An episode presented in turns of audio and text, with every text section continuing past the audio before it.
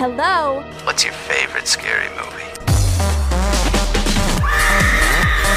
Fear the Talking Queers. Part 2. Two? Who's gonna do that? Sequels suck. Hey, bitch. Hey, bitch. How are you? New. Are you COVID free? I was just about to say, I'm new and improved. Oh my god, yes, how are you feeling? I'm feeling good. My isolation ended 2 days ago, so okay, I'm happy about that. Good. My smell and taste are fully back in action. Wow, okay, good. That was quick. Okay. Quick recovery, yeah. Luckily, I didn't get hit too hard. Well, one thing I also wanted to mention is that it is now February. Woo! Yes, it is. And February means Black History Month, so... Yes. Happy Black History Month to everyone out there who, well, we all should celebrate that. Yeah, everyone should be happy it's Black History Month. Yep. So it's time to look back on Black history and, of course, appreciate and celebrate Black excellence in all aspects. And educate ourselves on, what that means, the meaning of it, all these huge influential people within the Black community. This is all important to our progression, and yeah, I'm excited for that. I love Black History Month. To keep it in the realm of horror, if you could do one thing during February, I would say please go check out Horror Noir, the documentary on Shudder. If you want to keep it horror and whatever, it's a great documentary that we did an episode on. Our very first episode that came out, and it's a great exploration of the Black experience in horror films, where they sort of break down all the tropes. They talk about where it's been and hopefully where it's going. So go out there and check out Horror Noir. We can't sing its praises enough. I feel like we talk about it a lot on this podcast. Yeah, it's so referential, and not just in Black cinema, but just across the board. There's so many things to reference within that documentary. Yeah, absolutely. So yeah, check out Horror Noir. Celebrate Black History Month. It's important, and let's have a party, but not a real one. Also, next week, next week it'll be Valentine's Day, or in the coming week it'll be Valentine's Day. So we just to announce this early, we do have some Valentine's Day cards available on our website. Yes, you have to go check them out because they are so funny. I think they're hilarious looking. I know, they're just so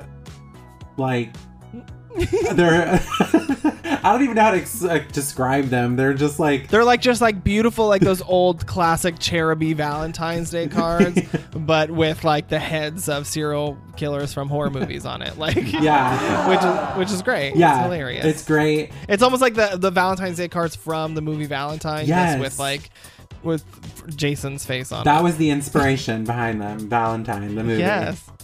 Yes, which is exciting because that is our episode next week. I know, I'm so excited, and and we'll have a special surprise on that episode. So, also, this will be announced on our Instagram 2 days before this episode comes out, hopefully. But our merchandise is now live and ready for purchase. Ooh. Yes, you can get all the goodies. Look, I'm wearing one of the shirts now.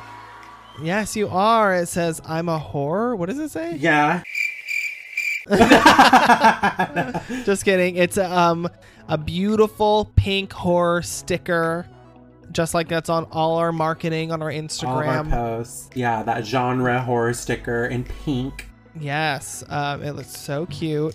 And you need to get your hands on one. Yeah, so there are 5 designs and a couple stickers, hoodies, women's cut, men's, unisex.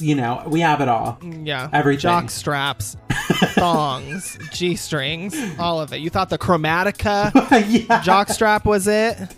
Nah, get the Fear of the Talking Queers jock strap. Just kidding, we don't have that. No, I wish. I would be great. I would wear that. Maybe when this will be the first step in our evolution of merchandise. Yes. So we'll get there. Yes. Lingerie is next. Yes. Intimates. Yes. Click on the intimate section of our website now. So we will have a link on our website that'll tell you how to purchase this, but you can go directly to teespring.com. That's T-E-E, spring like the season, teespring.com /stores/Fear the Talking Queers. Yes, get your merch today. And if you're confused by all of that, you can just go to fearthetalkingqueers.com and you'll find where you need to go. Yes, absolutely, absolutely. For the month of February, Frankie and I have decided, in honor of Black History Month, that with every purchase of Fear the Talking Queers merchandise, 30% will be donated to the Center for Black Equity. The Center for Black Equity's mission statement is to promote a multinational LGBTQ+ network dedicated to improving health and wellness opportunities, economic empowerment, and equal rights while promoting individual and collective work, responsibility, and self-determination. Their vision is to build a global network of LGBTQ+ individuals, allies, community-based organizations, and prides dedicated to achieving equality and social justice for Black LGBTQ communities through economic equity, health equity, and social equity. So before we kick off this episode, we wanted to just do a little fun thing. I think for the month of February, I think we're going to focus on this idea of obsession. Yes. Right? I feel like it's like a common theme throughout the films that we're going to be doing for the month of February. So we thought that we could tell you about some of our favorite obsessions. Yeah. So what we're going to do right now is we're going to spin a little wheel, and it's going to pick something for us, and we're going to tell you what about that subject we are obsessed with. I'm so excited. Okay, here we go.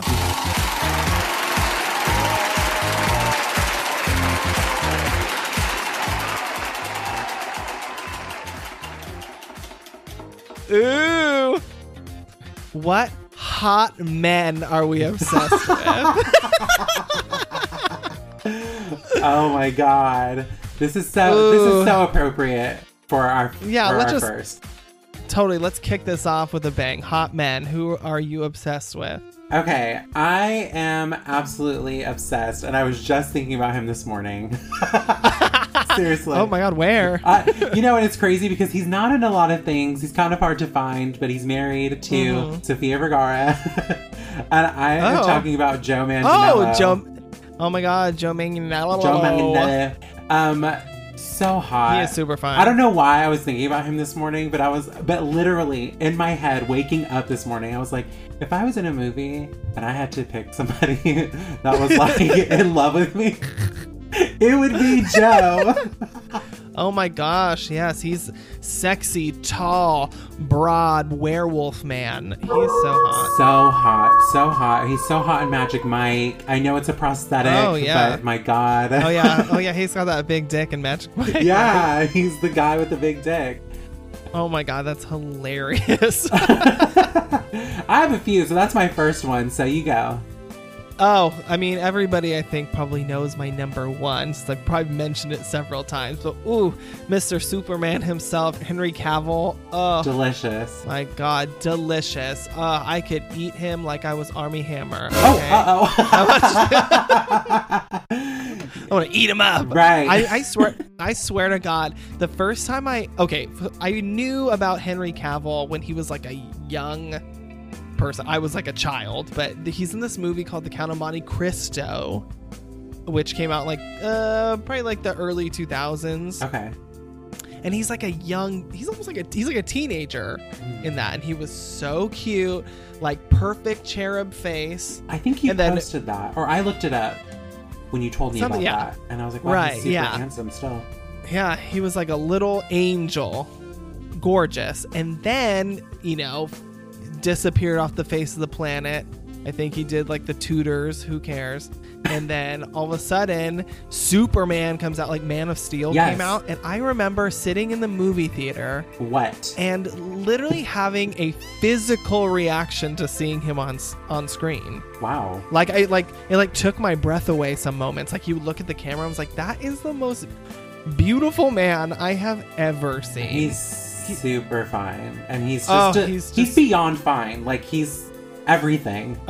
He's like distinguished and handsome and rugged and when he's bare, when he's shirtless, And he has just like the, you know, oh, it's that rug I just want to sleep on. Yes, the hair is just so sexy. I love body hair. I don't know if it's because I myself have a lot of it. And I love myself. And I love myself. But I am so turned on by hairy men. Oh my God. Yes. Like, I don't know. Some people, you know, I'm not, you know, everybody has their preferences. And like, some people really love smooth men, but no, I like some body hair. I love the stubble. Like, I want rug burn. I want to feel it on my neck. I want. Yeah. I want pubes in between my teeth. Oh my God. I want to floss, okay? I never have to go to the dentist. Oh my God. Oh my God. Okay, let's move on because now we're all wet. So I know, now I'm all hot. Oh my God. My second choice, and this was actually the first person that came to mind when you spun the wheel. Michael B. Jordan. Oh my God, gorgeous. Gorgeous, so hot. From Fruitvale Station to Black Panther to Creed. Oh yeah. He is just everything. That smile is killer. It's killer. And I'm a huge person about teeth. Oh yeah. And that is like just perfection. They have to be big, they have to be straight, and they have to be white. Are you talking about his teeth? Yes, their teeth. Yeah, no, because usually my preference is not white, but you know, right? Yeah, no, totally. But their teeth have to be white. Yes, no, absolutely. Yeah, I'm a huge teeth person, and even Henry Cavill doesn't have perfect teeth. Oh, here we go. But he's just so stunning. Anyway, so Michael B. Jordan, banging ass body, super fine. I just can't. Every time he's on screen and he just flashes that smile, I'm like, dead. And he just has this like twinkle in his eye. I mean, he's just lovely, a lovely man. Right. No, absolutely. I will have to say for my second choice, it's generic as hell, but it's the truth. It's Monsieur Zac Efron. He's just, as basic as that choice is, he is so beautiful. And like, have you watched that new documentary he did about fucking saving the planet Earth? What planet? Did you see that? The planet Earth. Yeah, Earth. Just Earth. No, I haven't seen it. I've seen it on my options, and I keep going. Well, it's so good, and also he is at his peak, fucking rugged manly. Like, he's such a sweet, humble human being, but he's in this body of now this like rugged, brawny man. He's kind of lost that like slender Twinkie kind of thing about him. Right. Now he's like full on just beefy, not super cut anymore, but just fucking beefy and hairy and just he's just dreamy. He's dreamy. That's how I would describe Zac Efron. Zac Efron, yeah, he's dreamy. He's full of coke, but he's dreaming. Oh my God. Oh, I don't think anymore. You know, he had Hollywood trauma. He has so much Hollywood trauma. You should watch it. It's really good. Oh yeah. Okay. Yeah, I'll give it a whirl. Yeah. He is hot. He is hot. He's really hot in Baywatch. I thought he was super hot in that. Yeah, no, that's when he's like at his like super cut, like super ripped. Yeah. Yeah. And now he's sort of more like a muscular bear is what I would. I don't know. At least he was in that documentary. Yeah, like he's not as gorgeous, like, you know, slick and pristine. And yeah, yeah, he's a little more down to earth. Well, yeah, a little more real, approachable. Yeah. Yes. Do you have a number three? Yeah, my number three is so cute. I don't even know if you'll know who I'm talking about, but his name is Rafael de la Fuente. No, who's that? So hot. He's just so gorgeous. Okay, so he was in Empire, and like the first couple of seasons, he played, maybe just the first season, because that's the only one I watched. So he might just be in that one, but he was Jesse Smollett's character's boyfriend. Oh, the boyfriend. Yes. Super hot. Actually, my husband, this is his number one crush. But I also think he's super gorgeous, super cute. He does have a nice body too. Not super ripped or cut or anything, but just super approachable, as you know, we like to say. Yeah. He's also in Dynasty. He's one of the main characters in Dynasty. I don't know if you've ever watched the reboot of Dynasty, but it was a guilty pleasure of mine for a while. I haven't seen the latest season, but he is absolutely just so cute. Super fine. Super fine. I would say definitely I have a huge crush on him. So those are the three for me. Joe Manganiello, Michael B. Jordan, and Rafael de la Fuente. Those are my obsessions. Oh, I love that. My third crush, I think the three of these people that I'm about to fully name all sort of are, they all look alike. Let's be honest. Okay. So this one's kind of random too, but one of my biggest crushes I've ever had in my life, as far as celebrity crushes, is Cheyenne Jackson. Okay. Yeah. I love Cheyenne Jackson. You love that dick pic. The video. Oh my God. Not that video where he's jerking it.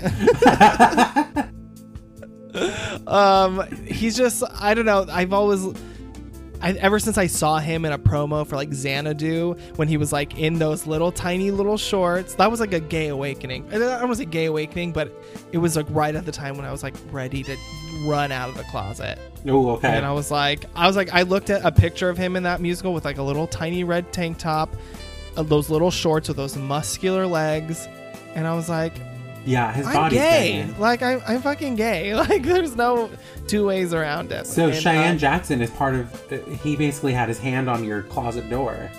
Oh, absolutely. And then get this, I was in West Hollywood, it was maybe about 2 years ago or so, and I was in Target, and guess who was shopping right next to me? And I was like, oh my God. And I didn't know what to do. And so I would have gave him a wink and nodded toward the bathroom. I know. I don't know. I got too nervous because I was like, he was shopping for dog food. I didn't even have a dog, but I was pretending I was looking at the dog food. Delicious. Yeah, so I was like, wow, these are really cute. Chokers are in. Yeah. I'm trying them on myself. Honestly, I think if I were in that situation, I would have turned to him and been like, I just have to say this. You're part of the reason that helped. You're one of the reasons why I came out of the closet. I would have just gave him full credit. I know. I should have said something or just been like, hey, I know you're shopping. I don't want to bother you. You got too nervous. But I got too nervous because I feel if it was somebody that I wasn't in love with, not in love, you know what I mean? It would have been different. I feel I might have had more courage to be like, oh my God, thank you for your work, or I appreciate your work, whatever. Please continue your way, But I hope your career flourishes.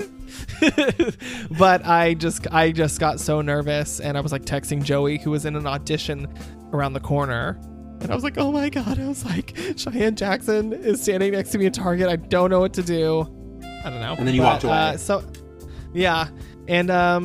I did, but I love him, he's gorgeous, and he can sing, which of course speaks to me on a whole different level. Yeah, that's your soul, the singer. Yeah. I thought, because you said that the people you picked all look alike, I literally thought, and I don't even know if you like him, but I thought you were going to pick Jared Leto for a minute. Oh my God. Jared Leto, I feel like he had a moment where he was also a dreamboat. And honestly, I actually was a fan of the long hair. He had that long man ombre. Yeah, the hair. It was cute. I was into it, and everybody was like, "He's gross." And no, I thought that was super. I thought that was a good look for him. I do think Jared Leto is hot, but he's not. I watched Girl Interrupted the other day. And he is in that for the 100th time, and he's in it briefly. But I was like, wow, he is so stunning in the face. He's gorgeous. No, he has a beautiful face. Have you seen him in Suicide Squad? Gorgeous. Yeah, he's so gorgeous. All right. Well, those are our celebrity man obsessions. Tell us if you agree, if you don't agree, if you think that we are, I don't know, have no taste. Let us know. You guys have really bad taste. Everyone you picked is ugly. Yes. Yeah, right. Well, Speaking of gorgeous men, we need to get into our film today, which is the 1996 crazy stalker boyfriend thriller, Fear, starring Mark Wahlberg and Reese Witherspoon. Yes. So I am excited about this because this is another one that I had never seen before. I'd seen like clips here and there, of course, but no, I had not fully seen this film. So this is a fun new one for me. That's crazy. I watch this movie at least once a year. Is there a specific occasion that you watch it on? Or? I would say it is usually around this time of year because it explores relationships and things like that. And that this is like. How you watch Valentine every February for Valentine's Day. I think that I watch this one. This is usually the time of year when I watch this. So I think that's why I was so adamant about pushing it for February, because I was like, this is the movie that I want to talk about. No, absolutely. No, I think it fits perfectly into our month of obsession and love and murder. The crazy thing about this movie, well, not the crazy thing, but something I just learned about this movie is that it was filmed 2 years before its release. So it was filmed in 1994. Reese Witherspoon is so young in this movie. She's that has to so be so young. She looks like she's 13. Yeah, she looks like a child in this film. So the fact that it was filmed in 1994, that definitely makes sense. Totally makes sense. She and Mark Wahlberg, this is obviously early in their careers, super fresh, super hot, super young. This is peak, teen star Mark Wahlberg. Yeah. Because he was a rapper. Yeah, Marky Mark and the Funky Bunch. He then he became a Calvin Klein model. Yes, that's when I feel like his career took off. Right, and then he transitioned into actor, and this is his first leading role. So yeah, that's so good for you, Mark. What a role it is. Yeah, and we'll get into how he got this part and everything. So should we get started? Let's get started. All right. So let me the fucking house. Fear, released in 1996, directed by James Foley and written by Christopher Crow. Rebellious 16-year-old Nicole, played by Reese Witherspoon, has recently moved to Seattle with her father Stephen, played by William Peterson, his new wife Laura, played by Amy Brenneman, and Laura's son Toby. After school one day, she, her best friend Margot, played by Alyssa Milano, love her, and another friend, Gary, played by Todd Caldicott, hang out at a pool lounge where Margot makes eyes with a bedraggled-looking man who will come to know as Logan. Bedraggled? Yes. Girl, yeah. Like, I literally... Girl, Fraggle Rock, bitch. I've never heard that word before. But literally, it's the synonym for scroungy. Wow, yeah, bedraggled, scroungy. Yeah. Yeah, I think all those adjectives fit this man. Oh, yes. Okay.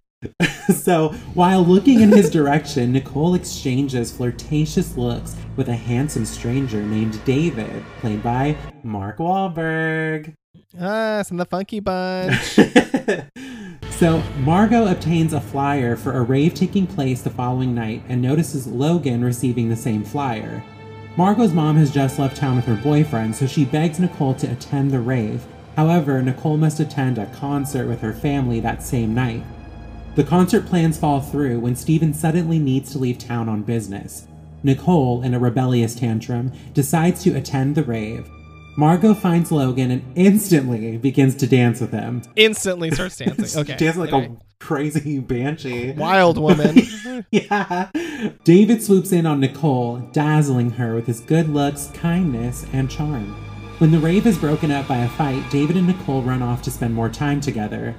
They spend a romantic evening overlooking the bay, exchanging life stories. Nicole reveals she has just recently moved in with her father and doesn't feel connected to him, while David explains he comes from a loving family with an ideal upbringing. Nicole realizes she's pushing her curfew, but David winds her watch backwards so she has an excuse to arrive home late. She arrives home at 2 a.m. to a disapproving Laura, who expresses her disappointment and instructs Nicole to wash off her makeup because she looks like a slut. Woo! Damn.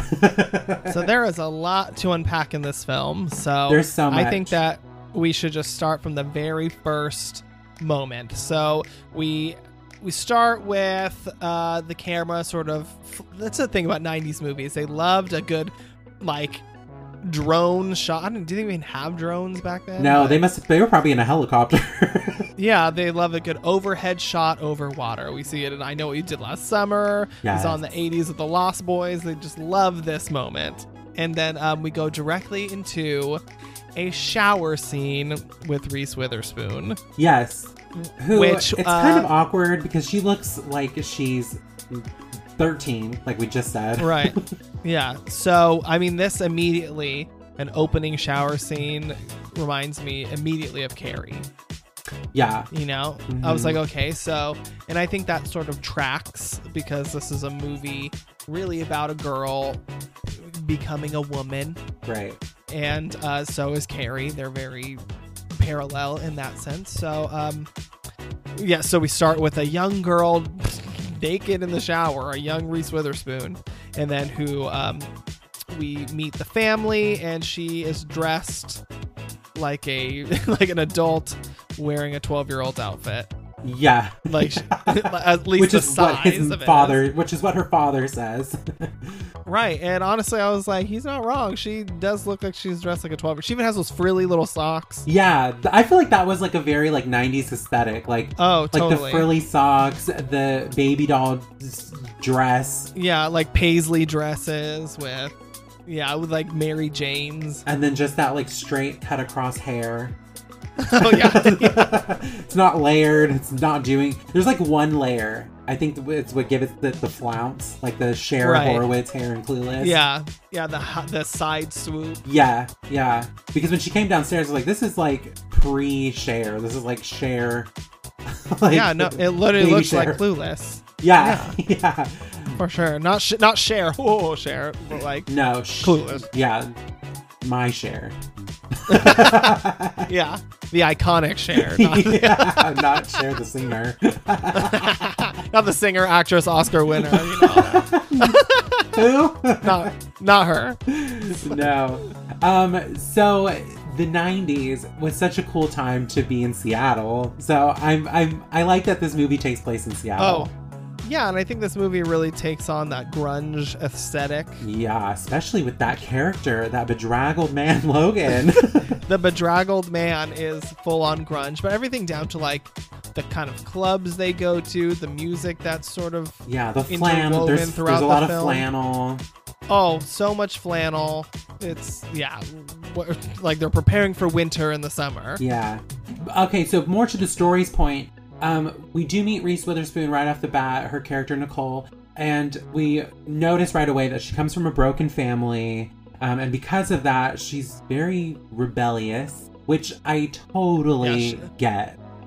She comes from a broken family that are very rich. They're like very rich, rich broken family. She's like, I had to move in with my dad. She's like not a troubled, teen from the streets. Like she is literally a princess, pretty much. Do you see that fucking house?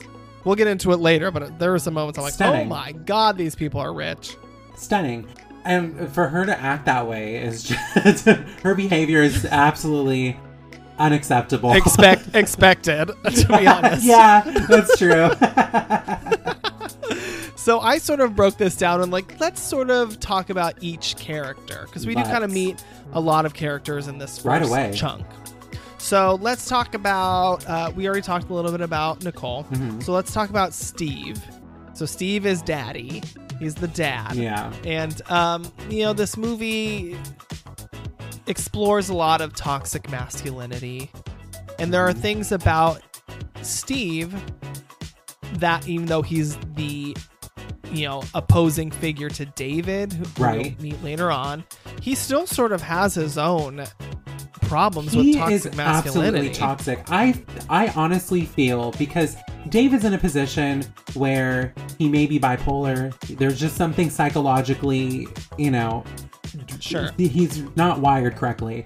So some of the decisions that David makes throughout the film's progress can always fall back on that. Like he's psychologically not right. However, Stephen makes a lot of stupid toxic decisions that David reacts to and in turn puts his daughter in jeopardy. Totally. Yeah, because he's so overbearing and he has this ish. I mean, I get it. And like, he's overcompensating. Sure. But like from a father standpoint, I'm not a father, but as from what I can neither am I. Gather from that experience is that it's hard for fathers to let go of their young daughters. And that's sort of is this whole movie is sort of an exaggeration of that theme, which is like, you know, giving away your daughter, letting her grow up to be a woman. And, you know, she has to explore the dangers of the real world on her own. And that's hard for a father to do because, you know, the whole daddy's girl sort of concept.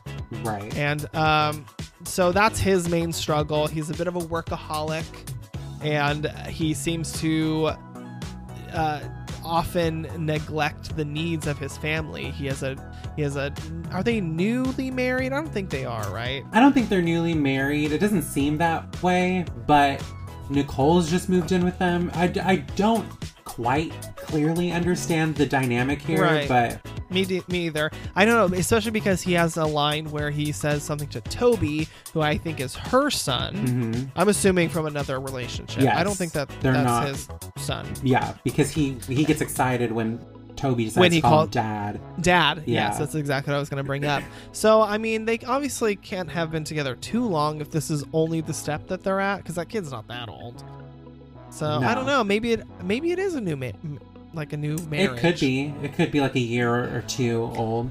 Mm-hmm. Right. So then that gets us to Laura, who is stepmom.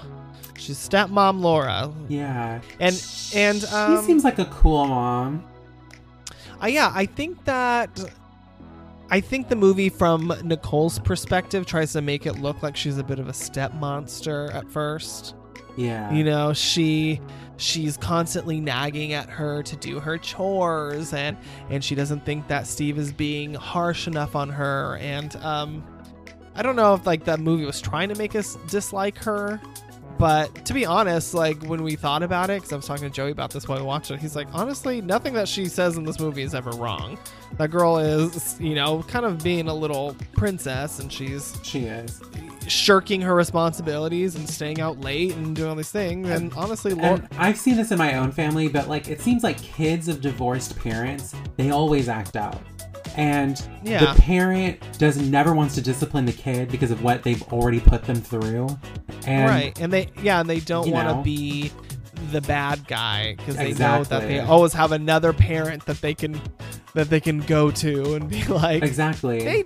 I want to be with you because you let me do these things. Like everybody, like I can see that there's this want to be the good parent, and that's why the step parent is always the villain of everything. Yeah. Because the step parent's like, no, what are you doing? Like, you see this child is not supposed to be behaving this way.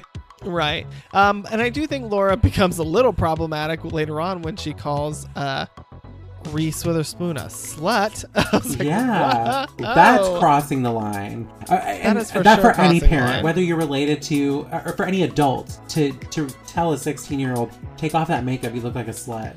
Because first of all, slut shaming. But secondly, women should be able to present themselves any way they want to without being called any type of name that would, insinuate promiscuity. My roommate goes, he's like, I don't know why she's saying her makeup looks like a slut. Honestly, her outfit's much sluttier. But yeah, like I'm like, what, her lipstick is slutty? She barely has anything on her face. Yeah, but she has barely anything on her body, though. She's like, she looks great. I love her outfit. That's like, yeah, I mean, it's very, that 90s, like, mini skirt, like, crop top with, like, the knee-high socks, like that is all throughout this film. Yeah. But and I do like her outfits, and I mean, again, not to slut shame her, but like I don't know if it's just the perspective of the cameramen or how the director shot it, but there are so many upskirts of like Reese, really, and everything. God, which noticed. Oh my God! I was like, the ladder scene. Yeah, the ladder scene before that when she's running up the stairs, it's like looking straight up her tiny little skirt, and I'm like, bro, like this is her character's her character is supposed to be 16 years old. I know. And I think that's one, you know, I try to play every side, but one of my biggest criticisms of this movie is the fact that it's very degrading towards women, but especially underage girls. Yeah, like it's because our underage characters, they find themselves in some compromising situations. Oh, some incredibly adult situations. Yeah, and they're sort of portrayed as adults on screen, and even some of the times they look like them. Like, honestly, Alyssa Milano has the body of an adult woman. An adult her woman, character is supposed to be like 16. Yeah. And you're like, whoa. Yeah, it's kind of tricky, especially when you have adults playing children in the film. You know, like, I'm sure that they were like 17 or 18. But honestly, things that I found growing up, you know, have been that, like, young girls, when they get involved with older men, that's how they act, you know? And it's usually older men are attracted to them because they may have filled out early, or, you know, they already have the body of a woman at 16. Sure. And I guess that's like when your hormones are running rampant, you know? And so I get it to an extent, but also there's just some very uncomfortable moments in this film. Yeah, because the camera as far is the male gaze. Yes, exactly. The male gaze in the camera is very prominent, and it's a little uncomfortable to watch sometimes. So I think that gets us to our character of Margot, who I have an up and down relationship with in this movie. Margot is a complicated character. I actually find her to be the most, I think I told you this, she's to me is the most intriguing character. I think she has the most traumatic experience in the film, to be quite honest. Yeah. I mean, other than maybe Gary. Other than Gary. Poor Gary. We'll get to him. Gary. Yeah, we'll get to Gary. Margot, to me, is like who I think if I were a girl, I would be Margot. Oh, my God. It sounds bad, like, because of her character, but honestly. Because her character, she's like the cool. She's like Nicole's cool friend, but she's cool because she like smokes indoors and she reads smutty magazines, you know, and she gets to do whatever she wants because she's neglected. Right. She's like, yeah, her parents aren't as hands-on as like the overbearing parents of Nicole, so she's sort of like a wild child.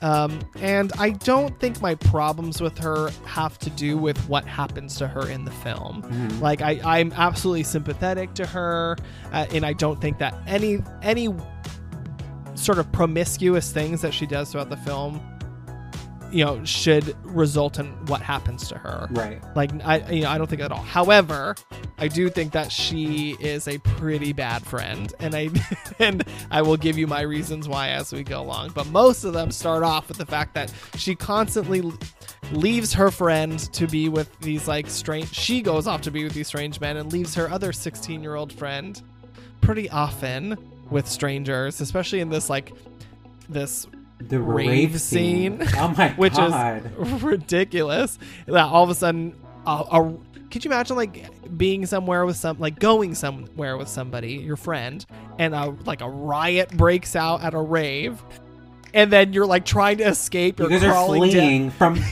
from the top of the building. Oh my God! People are screaming, things are falling over and exploding, and you see your friend on the rooftop, and you're like, "Hey!" and she's like, "Hey, I'll see you later. Bye." It's like, wait, no, wait, where are you going? Yeah. She's a bad friend.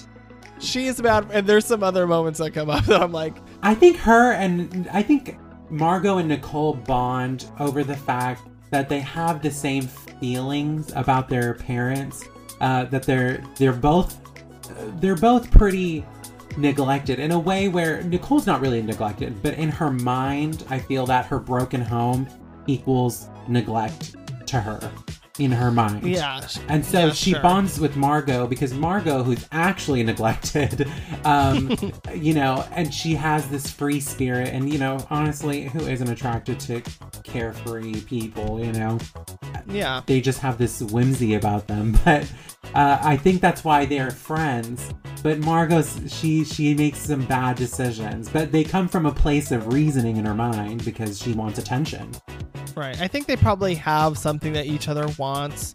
I think that Nicole probably sees in Margot the freedom that she wants, and I think Margot probably sees in Nicole the family that she doesn't have. Yeah, because you know she goes over to the house. They seem to be very comfortable with Margot in the house, you know, and so yeah, I can see why they're friends. But she is, you know, she's rather promiscuous. But whatever, that's not a it's not a big deal until they sort of punish her for that later. Until she's in a rough spot.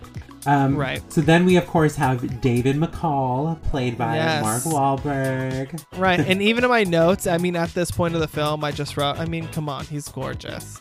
He is. And you know what it is that he's not, I don't know, he's not your typical face for gorgeous, but he has so much, like, sex appeal and manliness, and he just seems so, like, normal also, like, down to earth. I don't know what it is. I mean, his, like, that first scene when he sort of pops around the corner and he's in that tight, long-sleeve black shirt with that rockin' just fucking trimmed body in those jeans. It's like, it is also, I wouldn't say it's like as strong as like my physical reactions to Henry Cavill, but it's pretty close. It's like, whoa, that dude is fucking hot. Yeah. Fucking hot. Smoking hot. Right. And so, like I said, at this point in the film, we don't know much about him, but so they meet and they have this first little interaction where they're talking and they're like trying to get to know each other a little bit after this insane fiasco that happens. And I think that Mark Wahlberg does a good job at this character, but I don't love him in these sort of quiet moment scenes. He seems a little like stoned. Did you get that? Like he like his eyes are half closed and he kind of he's trying to be seductive. Yeah. Yes, but it sort of comes across a little bit like I was like, is he on drugs? Like, did he take things at the party? Like we didn't see, but I mean, I don't know. But I do have to say that his accent is super charming. It's super sexy. That little Boston accent that he talked, you know. There's one line later on that I wrote down in his accent that I would love to share with you when we get to that point. Great. So Mark Wahlberg is equal parts charming, sexy, but also dangerous.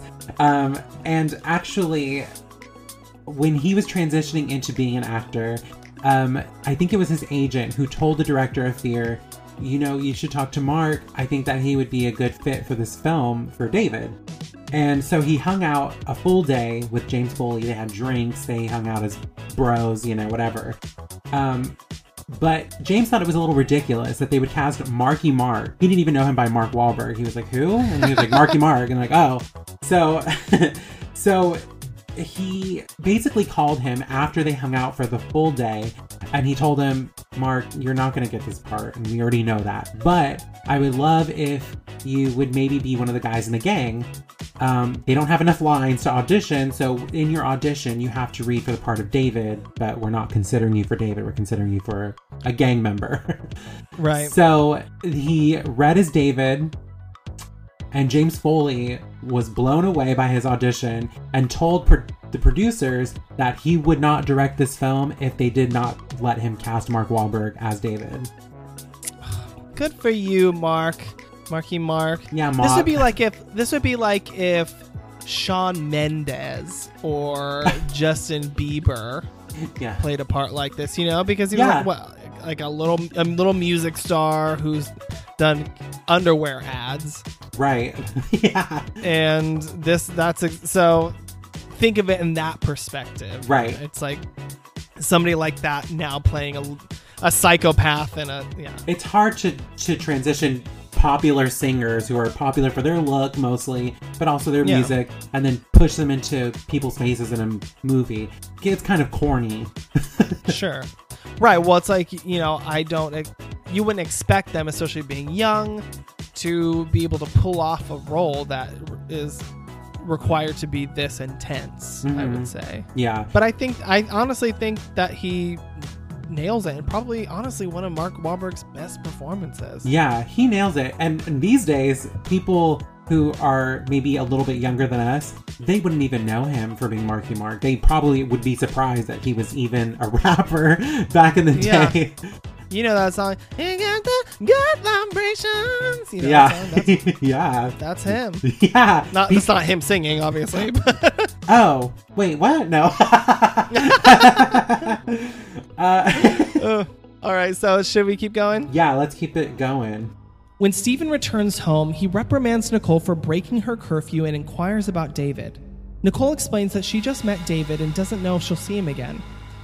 After school the next day, David pulls up in a vintage convertible to pick up Nicole. They spend the afternoon in the pool lounge as Margot makes out with Logan. David asks Nicole to meet her family. A day or so later, David's request is granted when Nicole brings Margot and David home so he can meet her family. David charms Toby, Laura, and the family dog Kaiser, but Steven seems skeptical and notices David is older than Nicole. As Nicole gets ready for a night out, Margot and David come across Stephen in his office. Stephen is instantly alarmed when he hears David instructing Nicole to get him a Coke. Meanwhile, Margot seductively asks Stephen to join them at the amusement park as she charmingly bends over to tie her shoe. Margot. We'll get to that. Okay. As they leave, Stephen reinforces Nicole's curfew, but David winds back his office clock. At the amusement park, Nicole is creeped out by Logan as he watches her while aggressively making out with Margot. The sexual tension rises between David and Nicole. They get on a roller coaster, and as the ride starts, David begins to finger Nicole and continues as the ride goes on. Steven's tampered office clock throws him off with a work deadline, and he must leave town again. This time, Laura joins him, leaving behind Nicole to babysit Toby. Nicole takes advantage by inviting David over, and because he says he's helping some friends and can't come over until late in the night, she gives him the passcode to enter her house. When he arrives, he wakes Nicole. They begin to make out, and soon Nicole finds herself losing her virginity to David. Whoa. Whoa. Honestly, these paragraphs have so much information in them. We have to just break them down. So my first question is, how are these 16-year-old girls getting into these bars? I don't get it. I don't know. Like, is this pool lounge, like, 18 and over? Or what is going on? But they're not even... I mean, I guess, like, Joey was like, I mean, they're girls. I mean, I'm like, I guess that's true. I guess so. Like it's because in the rave and in the pool lounge, these people around them are obviously age-appropriate. They seem like the youngest ones in the group, in the crowd. Yeah, they look like babies, and then they're like in these pool halls where everybody's drinking, and like, what? Okay, all right, 90s, sure. And I don't know, there's something about this whole David situation. Like, I don't know, wouldn't you think that this is all too good to be true? That this guy out of nowhere is like the most sensitive man you ever met? He's also gorgeous, and you know, but what gives it away the most, honestly, is Logan. That's when it's like, yeah, why is he friends with a bunch of pieces of shit? That should be true, because you are who you hang out with, and that's just a fact. You know, right? Exactly. Boars of a feather flock together. That's why we're friends. That's what they say about us. Yeah. But yeah, that's the part where David, he does seem too good to be true, but you believe him. But then you see Logan making out with your best friend, and he's looking over at you, literally pointing at you, and you're like, this is disgusting. And why is he friends with him? And that's the red flag number one for me. Right. Why and is I'm like, why? My man perfect hanging out with this monster? I know. But then she can also look over at Margot and be like, but I'm friends with her. So. True. Boys of a feather flock together. Yeah. That's my best friend. So, I mean... The company I keep is not much better. Right. Well, yeah, it's Margot making out with him, so, you know, pot kettle black, Nicole. Right, exactly. So here we go. We need to talk about this scene in Steve's office, because what the fuck is going on in this scene? It is... I'm sorry, but if I were Steven, I would be like, can you excuse me for a minute? I would go to Nicole and be like, you're not going.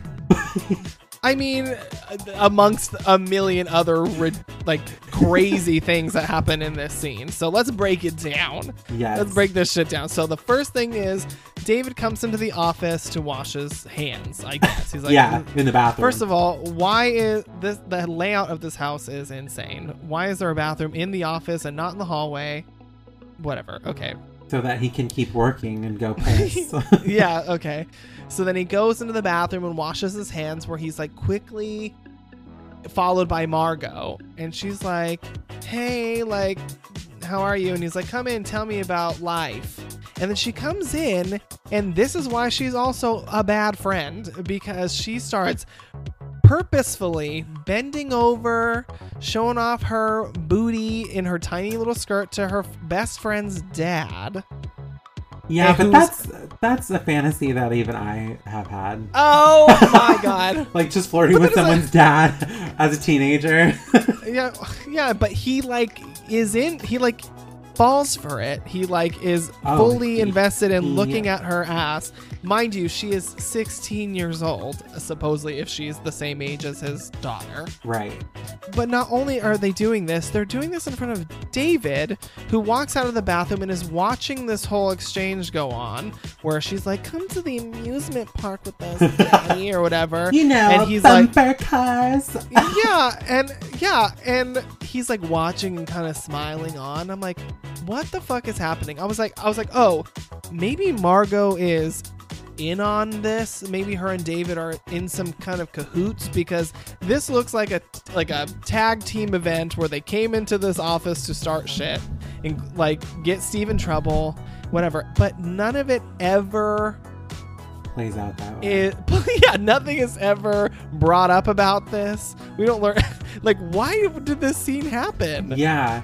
Yeah. I literally wrote that Margot needs attention, okay? And because she's not getting it from her own parents, she's going to get it from Nicole's parents. Right. But then also, it's like, why would she be so obvious about it in front of David? Yeah. And then when David catches on, he kind of looks, and this is red flag number 2 for me, is that, he's looking at Steven watching Margot do this, and he's like, you like that, right? Right. It's like, it's ew. Like, what? Gross. But yeah, honestly, this whole scene is like, as a father figure, this is when I would be like, okay, first of all, don't ask my daughter for anything with that tone. You didn't ask. He's like, give me a Coke or whatever. Nicole, give me a Coke. And is that the sexy line in his accent you're talking about? No. And then Steven's ears kind of perk up at this, like, wait, don't talk to my daughter that way. And then he looks, and then he's checking out the 16-year-old, literally head tilted, looking, trying to get a peek under her skirt. That's what I was like, is Margot in on this? Is she in cahoots with David? Are they both trying to fuck with them? She kind of seems like she would roll with that pack. I mean, she found her calling, almost, with this group of people.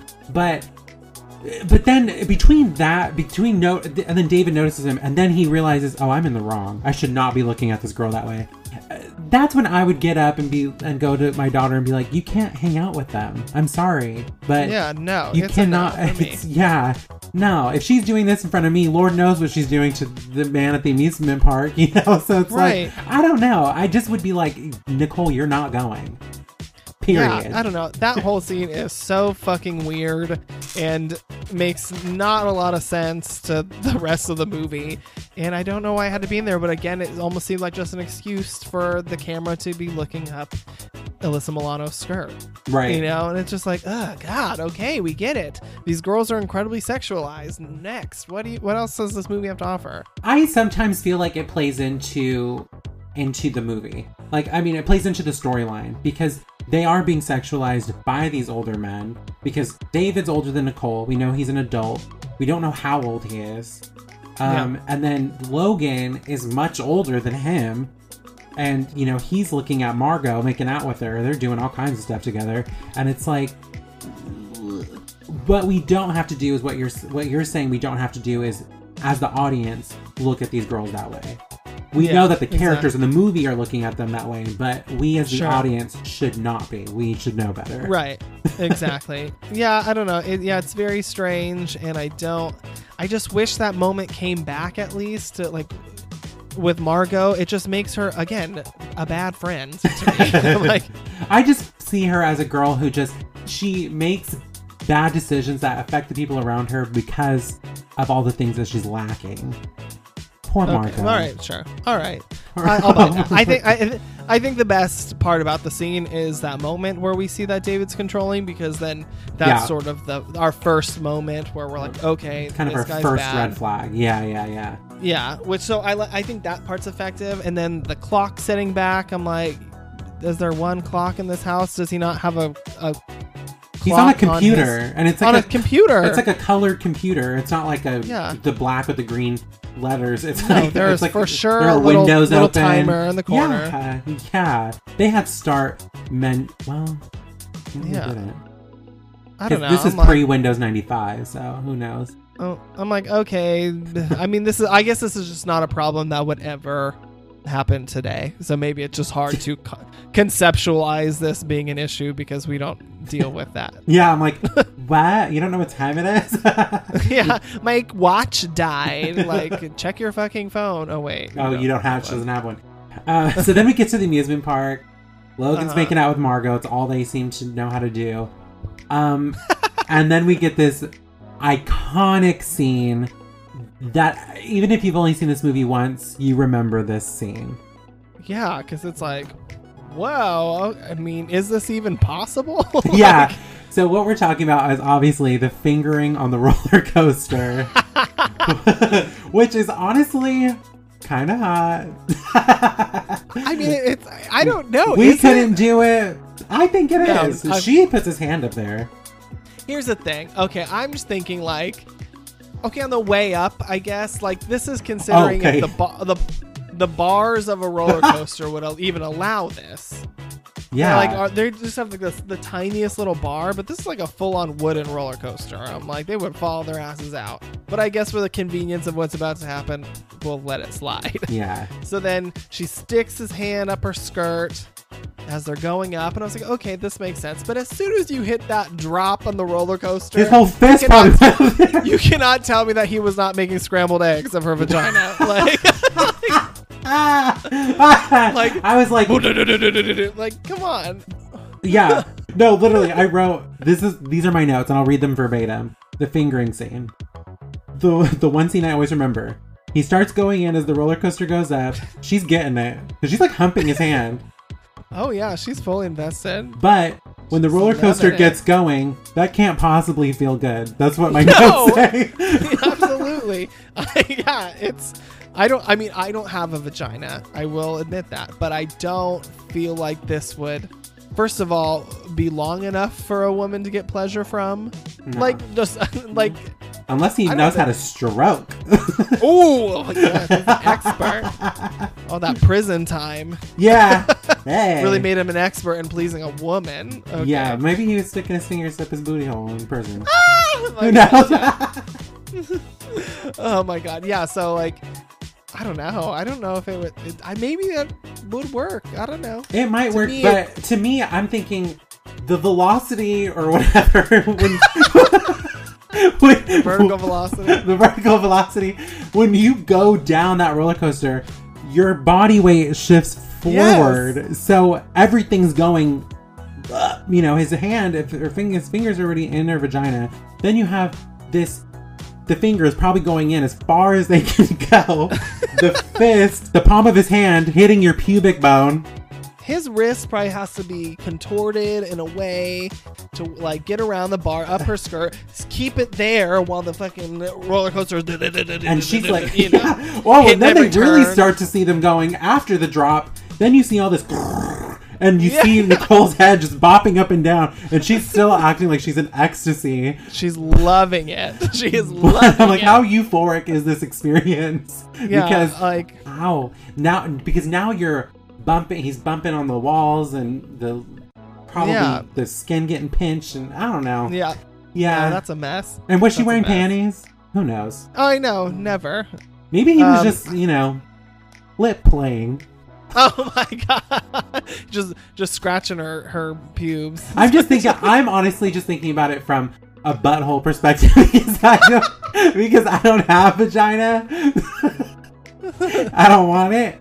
But I just imagine, like, well, obviously, this, first of all, this wouldn't work in a booty hole. But if it did, ow. Yeah. I was like, oh, ah, stretching. I don't know if this would, I don't know if this would feel good. No. I'm going to say it's a no. No. I'm going to say it's going to be no for fingering somebody on a roller coaster. I'm going to go with my first instinct in my notes. That can't possibly feel good. Yeah. No, absolutely. And so, okay. So she loved it. Now she, you know. Yeah. Now whatever. She finds herself home alone. An opportunity to get David over to the house. How convenient. And so then she's stupid enough to give him the key code to her security. Which, honestly, I'm surprised they even have that. It's 1994. Right. I mean, yeah. I mean, apparently I think Steve is supposed to be an architect. It took me forever to figure out what the fuck he does. It just seemed like random business jargon for like the longest time. Until he's looking at that prototype of the building. The little schematic of, whatever. Yeah. So then he comes over. This scene is also very disturbing to me. He like comes into the house all quiet. This is some Twilight ass shit, right? And she's sleeping. And then all of a sudden, he's like shirtless in her room, still very quiet. And then he pulls down the sheets and it's just this full body shot from toe to head of her in these like angelic white panties and bra. I'm like, oh my God, she looks like a child to me. Yeah. They obviously they must purposely do this, dress her as such. Like, we're going to put her in children's underwear. Yeah, she looks like she's wearing children's underwear. And then they start doing it, I guess. Honestly, I didn't notice any of those little details because I literally was just looking at Mark Wahlberg's third nipple on the left side. He makes an appearance at what is it with like really hot guys having a bunch of nipples? Harry Styles has 4 nipples. What? 4? Yes. Yeah, he has 1, 2, 3. Yeah. Maybe he was supposed to be a dog. Yeah, wow. So, I don't know. It's like a rite of passage. Yeah, it's like crazy. And I caught it because I remember thinking, and I Googled it as I was watching. I'm like, isn't it Mark Wahlberg who has a third nipple? Because I'm seeing a third nipple. Yeah, he didn't reveal it until much later on, but I'm like, you get a full third nipple, full nip slip, and it's like literally like right under the other one. Like it's like, but it's like at the bottom of his pec. It's weird. Yeah, it is. But it's hot. I would lick that too. One, two, three. Do me. Okay. So I don't know. That whole scene is also very disturbing. And she loses her virginity to him. And she's a woman now. I'm 18, so I'm a woman. Yeah. Dream girls. Yes. I'm a woman now. Yeah, I'm a woman now. Love it. Okay, so should we keep going? Yeah, let's do it. A couple of days later after school, Nicole confides in Gary about having sex. Before walking in separate directions, Nicole and Gary hug goodbye. David watches on and is immediately consumed by a jealous rage. He rushes up to them and begins to beat Gary. As Nicole tries to stop him, David knocks her back, causing her to fall to the ground. As a result, she breaks up with him. The next day, she notices David has given her a black eye. Not sure how, but she has a black eye.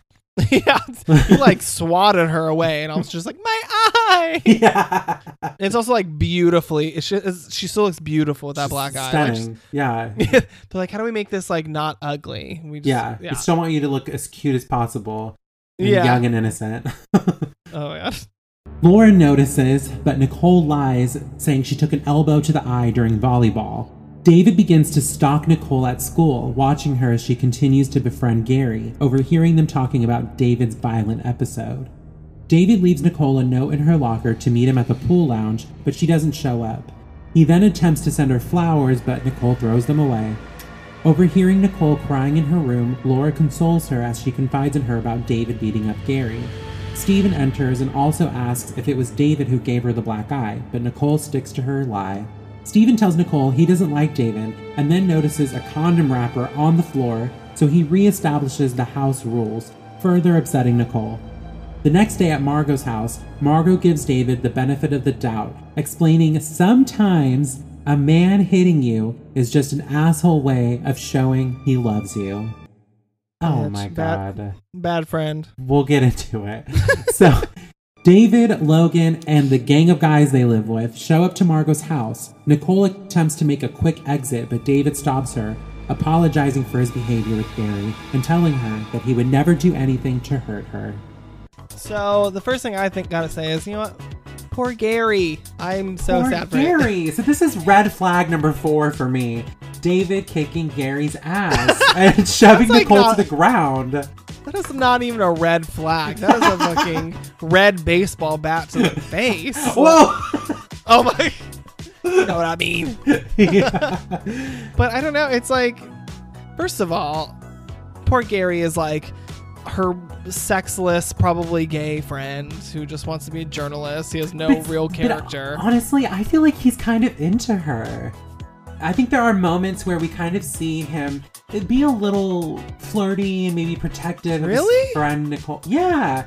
And I can see him being protective, but I don't think that he showed any like romantic interest in her. If this movie were rebooted, which it might be, we'll talk about it. I think that he would be gay.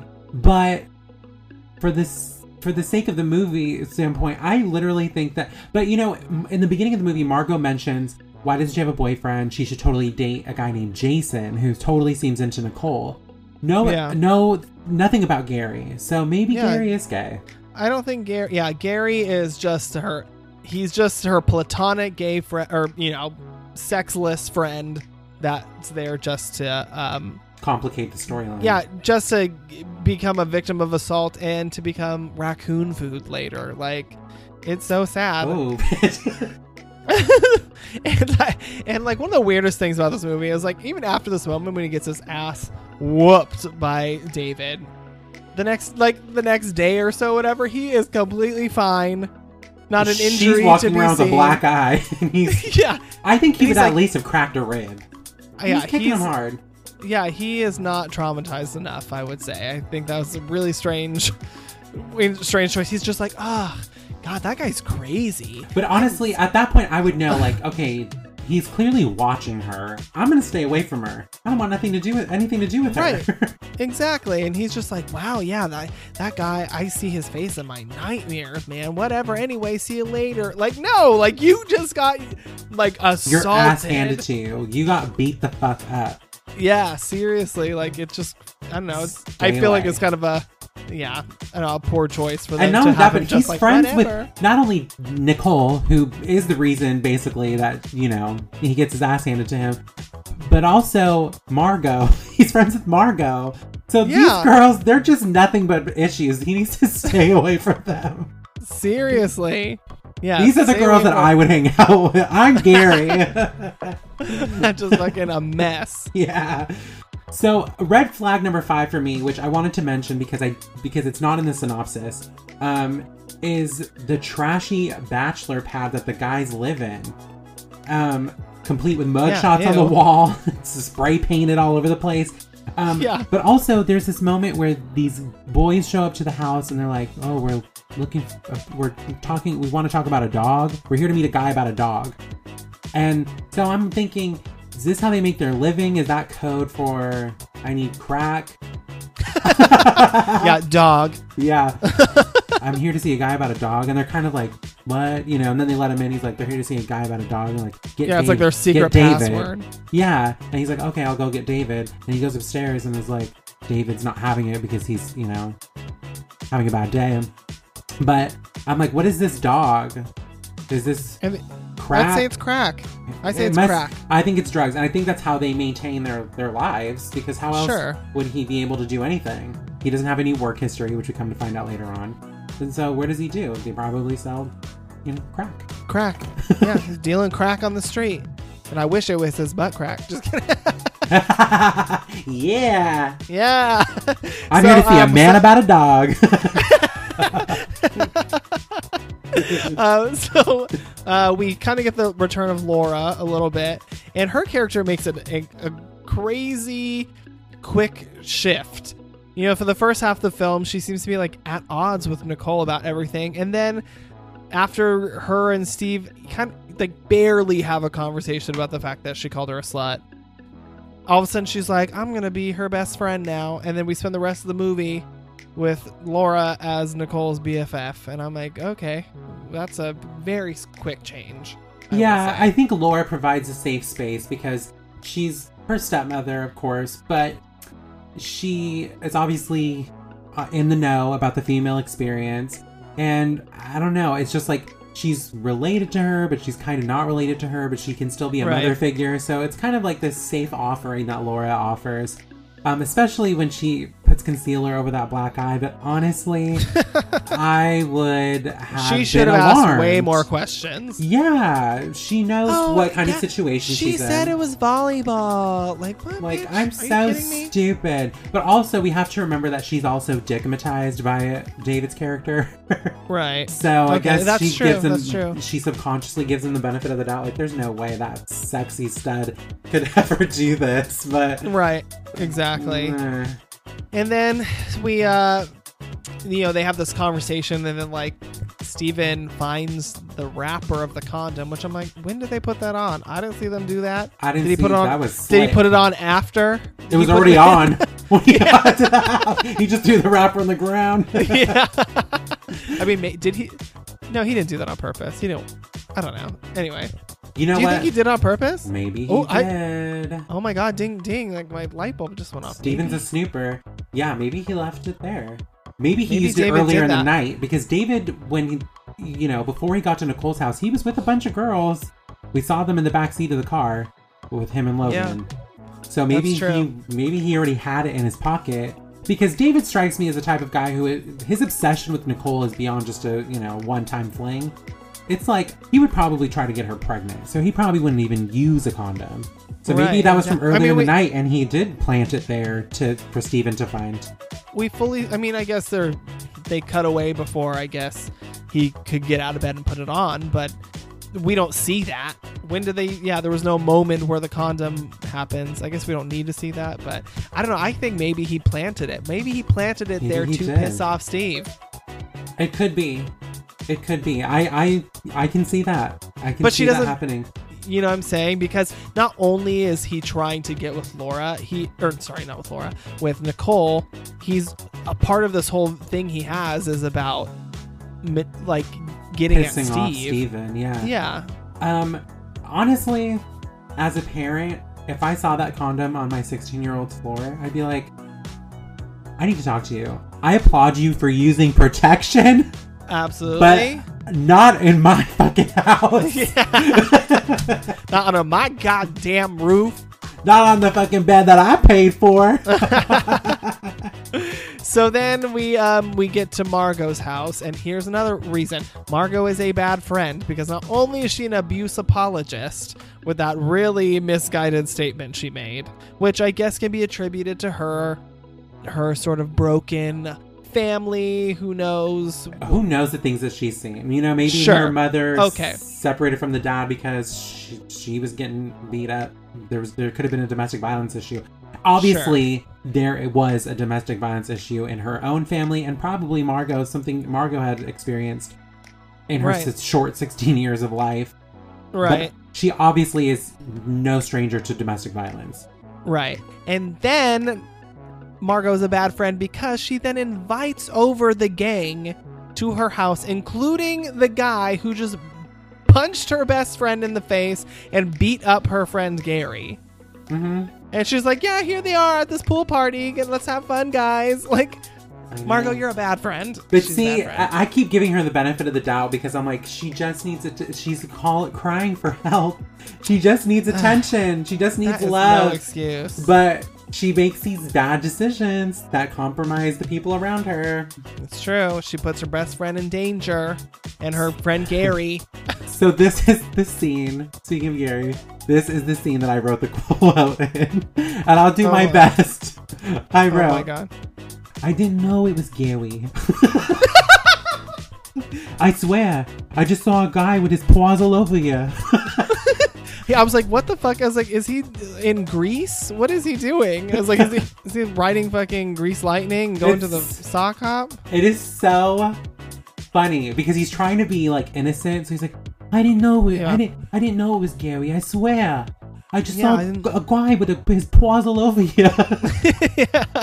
It's so good. I literally was like, I paused the movie and I was like, And I wrote, I wrote it in his accent because I can't forget the parts that I am attracted to. It, to me, it sounds like they're literally about to burst into "Summer Lovin', Had Me a Blast." Did you get very far?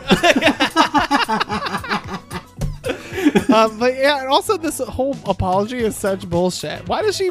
I think she gets back with him literally just to spite her dad. Yes, and this is why I say Steven makes the shittiest decisions as a parent.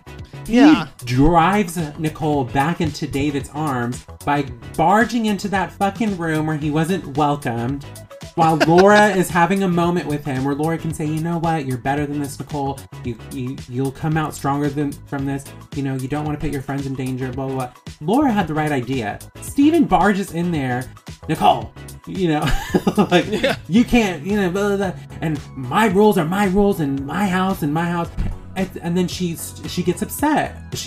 And then in the very next scene, she gets back with him because she's obviously going to be more forgiving because she's coming from a place, because she was still mad at David, but she comes from a place where she wants to piss off her dad too. So it's like, because she also needs more discipline in her home.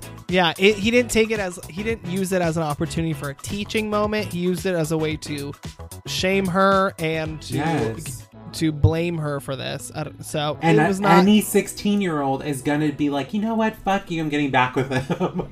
Like, literally. And that's what she did, and that sucks because that leads to really horrible things that are about to happen, and I think we should get into our next section. Go. Steven arrives home the next day and finds Nicole, Laura, and Toby splashing around in the pool with David. Nicole and David are back together. Steven decides to dig into David's past, finding out David's past is a lie, and he actually grew up in foster care and ended up in juvenile hall until he was 18. David has no family, no work history, and nothing to his name. Laura tries to convince Steven that David was hiding his sordid past to impress Nicole, but Steven refuses to give him the benefit of the doubt. Steven confronts David at Nicole's school. He tells David that he is to stop seeing Nicole. David tells Steven that he knows what his problem is, that he abandoned Nicole, that he's been having problems at work, and that he doesn't hold up his husbandly duties with Laura, otherwise she wouldn't be on his stick. Steven angrily threatens David to stop seeing Nicole. As Steven drives off, David begins repeatedly punching himself in the chest. Nicole confronts her dad, saying that she lost respect for him after hitting David, leaving him sore and bruised. As Steven tries to explain he didn't touch David, Nicole storms off, giving her dad one last disappointed look before David drives off with her. They stay out all night, and as David drops her back off at home, he asks if she'd like to come home with him. At first, Nicole refuses, but as David drives off, she changes her mind. Nicole shows up to Logan's house on her own, and there seems to be a party going on. She peers into the house and sees Margot grinding on a crack-smoking Logan. I actually didn't know it was crack. I was like, he's smoking a bowl. It wasn't until I read further information that it says they're smoking crack. I'm like, whoa. Crack? My God, okay. She then watches as David approaches Margot and Logan and forces Margot into leaving Logan and coming up to his room. David throws Margot over his shoulder and Nicole runs away from the house in tears. Oh my God, the fucking... The audacity. Drama. Okay, let's go back to the scene where Laura is talking to Nicole and Steven and Laura have this conversation after they both speak with Nicole. And he's like, I found this in her room. It's a condom. This is the point where they should have set clear boundaries. Yeah. That said, you know what? If they happen to get back together, these are the rules and we both need to stick to the plan.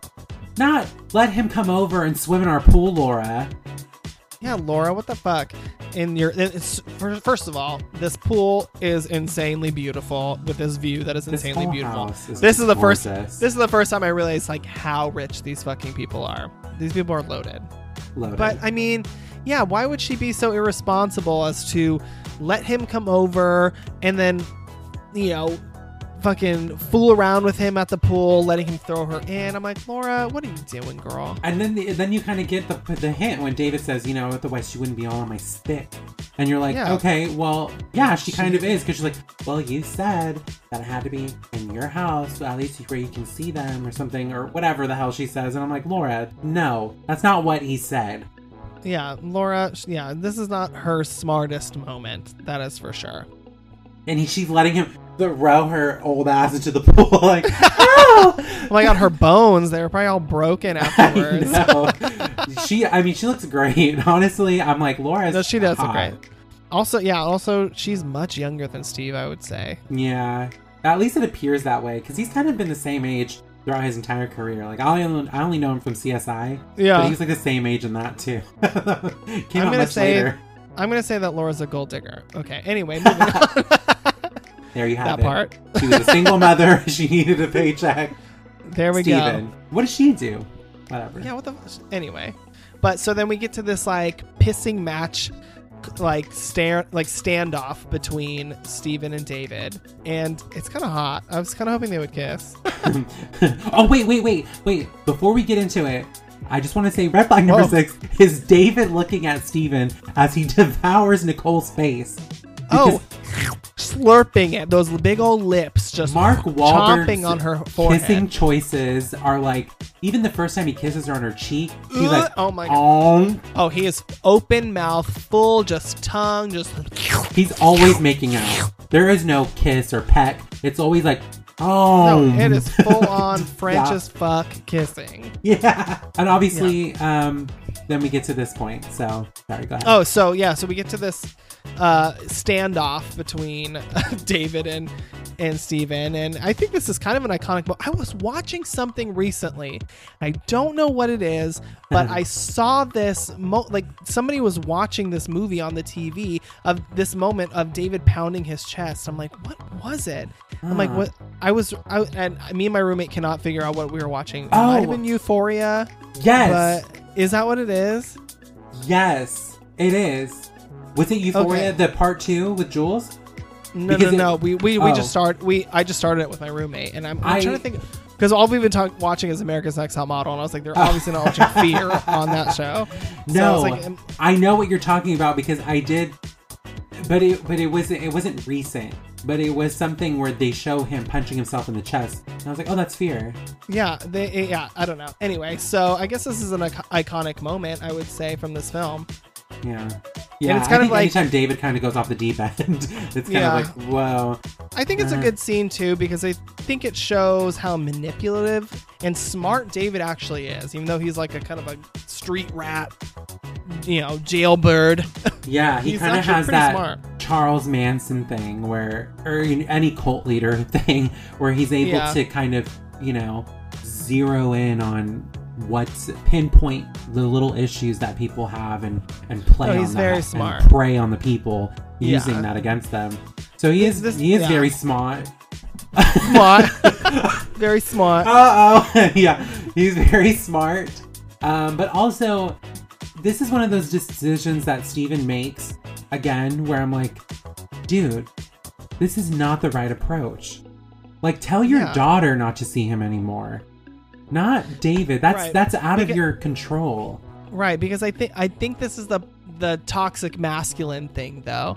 This is when he starts taking the fight to him, and that's not fucking. That's not adult. That's not mature. No, that's not the right thing to do. He's kind of like taking him on, like, come on, man. Right.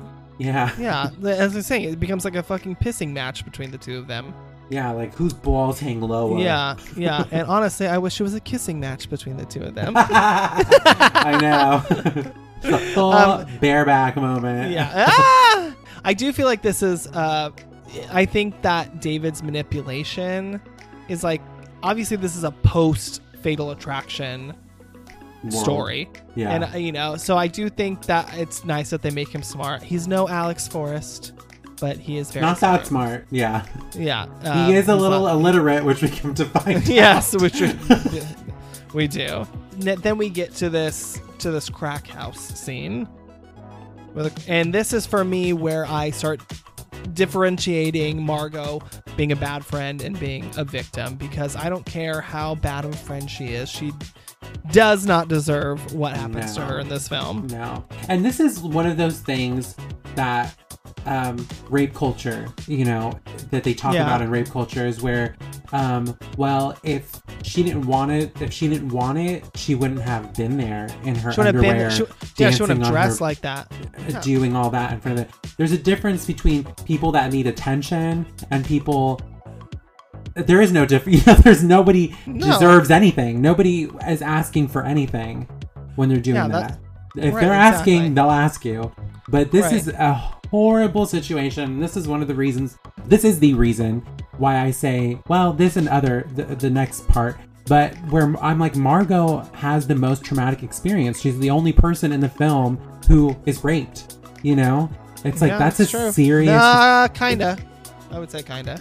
There's a scene later on where Nicole gets molested in a bathroom. Right. But, you know, this is very traumatic because she's there thinking she's all cute and hot shit and rebellious and needs attention. She's getting it. But then there's this moment and it's the way she's taken even. Like, David's like, tell her you want to be with me. And she's like, trying to uncomfortably laughing it off. But it's then violent. He grabs her by her hair and it obviously hurts. And she's like, tell him you want me. And then, you know, he throws her over his shoulder. She's helpless because Logan's not fighting for her. He's like, take her. I don't want her anyway, you know? And it's like, that's disgusting. And it's a horrible moment. And honestly, I feel it's the moment where this movie turns into a much darker story than it first appeared. Of course, yeah. And I do think it makes things a little confusing. I think I'm going to bring it up a little later. Why this whole moment with Margot makes it a little confusing to me. I'll bring it up in a bit. But I will say, though, this is for me when I think Nicole starts becoming the bad friend. Because Nicole fully sees this happening. Playing out. She sees her... You know, no matter what, you know, is going on, she sees her fucking best friend being violently taken to... Even if she couldn't hear them, she can see it, the action, she can see the body language. That her boyfriend is violently taking her best friend upstairs to do God knows what. And maybe she wouldn't barge in herself, but... There are things that she probably could have done to help her friend. I would have called 911. Yes, I said, absolutely. I am watching... My boyfriend just is raping my best friend, or whatever. Or a man is raping somebody. Someone's getting raped. Like, girl. Yes, but instead she makes it about herself. Selfish. And she gets in the car and drives away in tears and does not give a flying fuck what is happening to her friend. Now, I can't understand being immature and being a young 16-year-old and you're seeing this happen. You're like overwhelmed with emotion. But at some point, when you know your friend better than you know David... So, like, why isn't she making that connection? Like, why isn't she like, I should help my friend. I obviously can't go in there because then I'll get, you know, something will happen to me. Right. And I don't want it. I don't want it. But, you know, it's like, call 911. Do something. Something that tells these people, you know. Because, you're watching your boyfriend throw your friend over his shoulder. He's obviously really strong. He's overpowering her. He's fucking pulling her hair. Like, girl. Yeah. Bad Margot. Friend.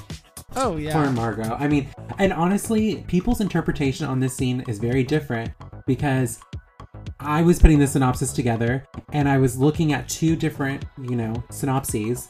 Sure. And one of them said...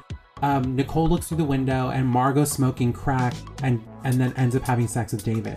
I was like, that does not happen. That she is never fully fabricated. Crack. Logan smoking crack and Margot doesn't have sex with David. Margot is raped by David. Yes. That's enough. I'm like, a man wrote this. He had to have. Because I'm very unobservant wrote that. I was like, who the fuck wrote this? I should have flagged it.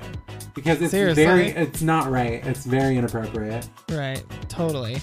I did want to say, I feel like one of the most iconic shots of this film is in this section where Nicole confronts Stephen about hitting David, you know, the story that David gives her. And she's like, you lost my respect, you know? And then she storms out of the house. And I don't know what it is about this moment, but I'm like, ooh, that was a good shot. Where he runs after her out of the door and she looks at him. She gives him this disappointing look and she drops down into the passenger seat of the car. and Mark Wahlberg is looking at him with his evil face, and then they drive off. I'm like, oh, that was good. That was good, especially because there are some very poorly edited moments in this film, but that was a pretty good one. Yeah, no, that was a good one. Some of the transitions were very sloppy in this film, I will say. The next day, Nicole is obviously upset at school as Gary tries to comfort her. David pops up at school during lunch, but Nicole screams for him to get away. Gary steps in and tells David to leave her alone. David backs off and leaves the scene. That night, Margot shows up to Nicole's house, but Nicole gives her the cold shoulder. Nicole says she doesn't want anything to do with her, and she knows why. Margot cries, saying David forced her to have sex with him, and she needs Nicole because she's her only friend. As Margot drives away upset, she is chased down the road by David. He runs her off the road and confronts her, hitting her and asking if she told Nicole about them. Margot insists she doesn't know how Nicole knows. David threatens her, saying she better fix the damage that's been done, before kissing her and leaving her in tears. David shows up to Nicole's house, begging to see her, but Stephen turns him away. David returns home and gives himself a homemade tattoo on his chest, which reads, Nicole forever.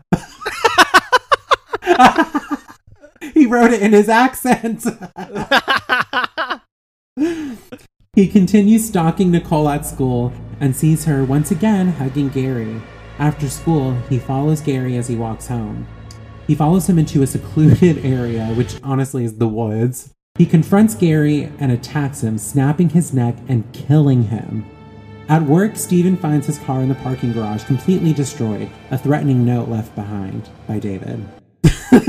I don't know. It's hard to tell because every single handwritten note in this film is in the same handwriting. It is. You noticed that too? I thought it was just me. I was like, maybe I'm tripping. Nicole's handwriting is the same as David's. Yes. I was like, this is ridiculous. So they had one person write all these notes. The prop. And we thought, nope, nobody would notice. Yeah, the prop mistress. The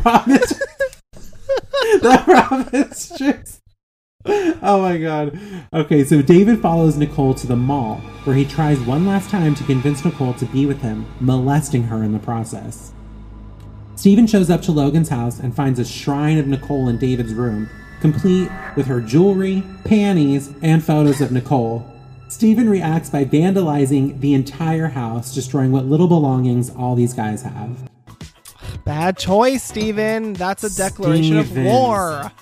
Idiotic. Okay, idiot. So first, Nicole and Gary publicly humiliating David, who's obviously not in his right mind, was not a good idea. No. This is where, as Gary, I would have stepped back, but honestly, props to Gary. What a good friend. He's the only good friend in this movie. He's the only good friend in this movie, and he's the only one that fucking dies. Poor Gary walking through the goddamn forest. I mean, there were several deaths at the end. Yeah, there's... But, like... Yeah, this... He gets killed. He's the only person that gets killed by David. And he has the balls to stand up to David even after he got his ass whooped before. I know. Good for Gary. Poor Gary. I feel bad for him. Is cute, and he had his whole life out of him. I think this is just awful. I didn't even know he was going to be a journalist. Yeah. So and he's like walking through the fucking forest, the woods. They have this. Yeah, I'm like, where the fuck is he going? Yeah, I was like, who was this? Twilight? Again, Twilight. Like, there's a... It's kind of like a stupid afterthought decision where, like, they show David and he's following Gary walking down the street, and then all of a sudden they show Gary literally walking into an entry to the forest. It was like Midsummer. I was like, what is happening? I was like, well, weird. It's the fairy tale land? It's random. Down a rabbit hole.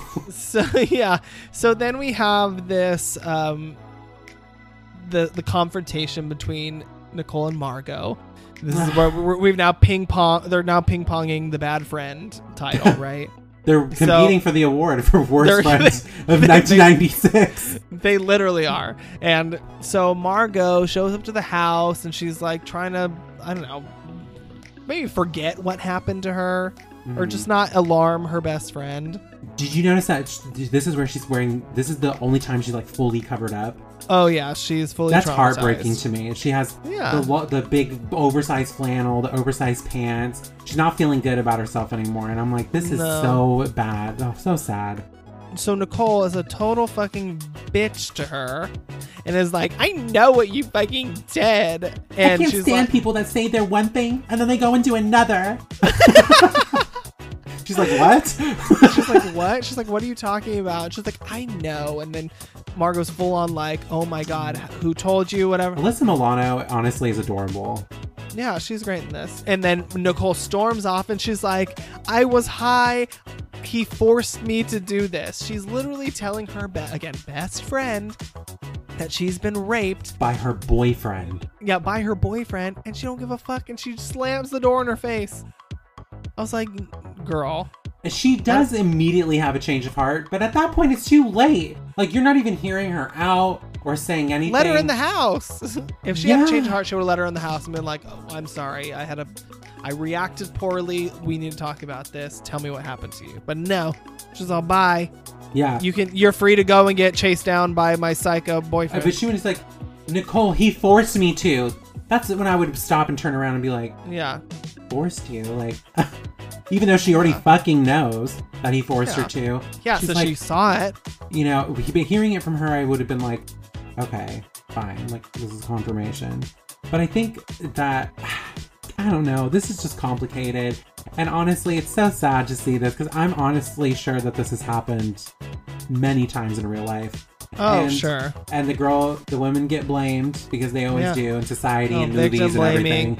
Yeah, definitely. And so, and this horrible moment where she zooms in, where they zoom into her, and she's like, Nicole, I need you. You're my only friend. I'm like, oh, this is heartbreaking. I feel for Margot. I give her the benefit of the doubt. I think she's the best character. I think she's the most intriguing. I think she goes through the traumatic experience. I literally think this is Margot's movie to me. And I think it's also because I feel like Alyssa Milano. I don't think it's Margot's movie, but... But to me, like, I focus in on her character. This is Toby's movie. We'll find that out later. Right. Yeah. Kaiser. I know. But to me, honestly, every time I watch this movie, I find myself rooting for Margot. Like, I focus in on her every time I watch this movie. Right. Like I said before, like, what happens to her is, I don't know, it's not deserved, you know, even no matter how promiscuous she is. I can't state that enough. Anyway, but I agree. I see what you're saying. You're like, Margot is she's a compelling character. She's very compelling. For her. She goes through a lot. And she's gorgeous. I mean, she's gorgeous. And she's just watching this pretty girl just going through all this hardship. So then we get to this moment where David done tatted himself up. It, like, this is, to me, where the movie takes a bit of a turn for the worst.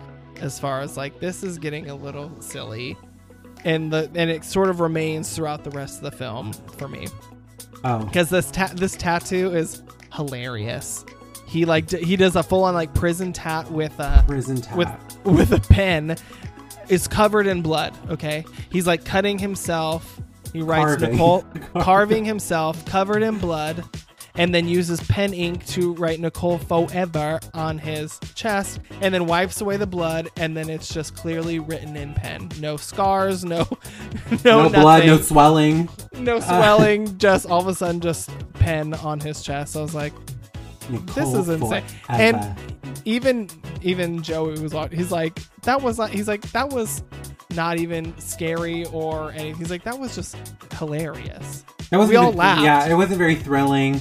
It's a stupid moment. Honestly, I honestly do think that this runtime is a little long too. I think some moments stretch out too far. I think this is one scene that I would have been like, let's take it out.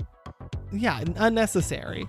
But then, so this is what I was going to say earlier, why I'm also confused. Because it's like, if he is so devoted to Nicole, why did he rape her friend? What is, like, is it just his incessant need for control?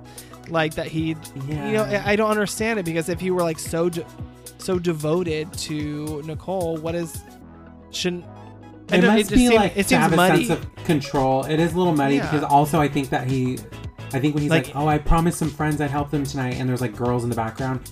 I feel like, I don't know what it is, but I think he holds Nicole to a different standard too. Yeah, like, but like we find this in marriages a lot too. And marriages have like an issue where, you know, maybe one of the people wander, but sometimes husbands, I don't know, this is just from conversations that I've had before, but sometimes husbands hold their wife up to like a pedestal and don't want to get sexual with them, and so then they lash out and they have sex with other people.